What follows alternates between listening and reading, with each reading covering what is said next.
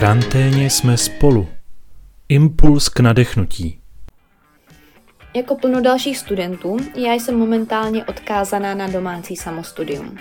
Už více jak měsíc střídám homeschooling home office a kromě pár procházek na čerstvém jarním vzduchu, vlastně velkou část dní strávím u notebooku nebo u skript. Jak už to tak bývá, když máte být produktivní, většinou se vás rozhodne navštívit největší nepřítel. Prokrastinace. Korona nekorona, prokrastinace prostě zákazy scházení nedodržuje a klidně přijde zrovna ve chvíli, kdy už jste rozhodnutí, že napíšete další část bakalářky. Ano, přesně to se v poslední době stává i mně. A tak není divu, že předtím, než napíšu aspoň nadpis kapitoly, musím si uvařit kafe z moka konvičky, což pár minut zabere. Jaká náhoda, že doma máme zrovna zrnkovou kávu, takže samotná příprava trvá zase o něco déle, protože ji předtím ještě musím namlít. Nebo myčka. Dva měsíce zpátky bych se jí snažila možná co nejnenápadněji vyhnout, abych to čisté nádobí nemusela uklízet. A teď s radostí ji pouštím a s ještě větší radostí ji vyskládávám, třeba při poslechu písniček. Někteří to možná neví, ale jsem tvor hudební. A když slyším nějakou hudbu, nedá mi to a musím si aspoň podupávat nebo luskat prsty do rytmu.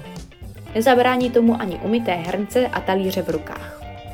Navíc, když kolem sebe nemám další lidi, většinou se jemné podupávání zvrhne v takovou domácí diskotéku, při které skáču po celém bytě a mávám rukama všude kolem sebe. Domyslete si teda, jak to asi vypadá, když se během karantény potkají barča, prokrastinace, myčka plná nádobí a písničky z Frozen. Ve finále pak myčku vyskládávám třeba 15 minut na místo obvyklých tří. Docela se divím, že jsem zatím nerozbila ani jeden hrníček.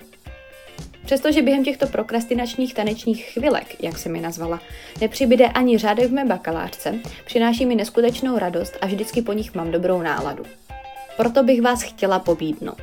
Až budete příště umývat a uklízet nádobí, škrábat brambory, péct buchtu, pít kafe, nebo prostě jen budete potřebovat pauzu od home office a psaní seminárek, pustíte si vaši oblíbenou písničku a pořádně to během ní rozbalte, jako by vám šlo o život. Uvidíte, že váš den bude mnohem lepší. A tak se nebojte. Kniha Job, pátá kapitola, 19. a 22. verš. Z šesti soužení tě vysvobodí, v sedmi nezasáhne tě nic zlého. A neboj se. V karanténě jsme spolu. Nebojte se.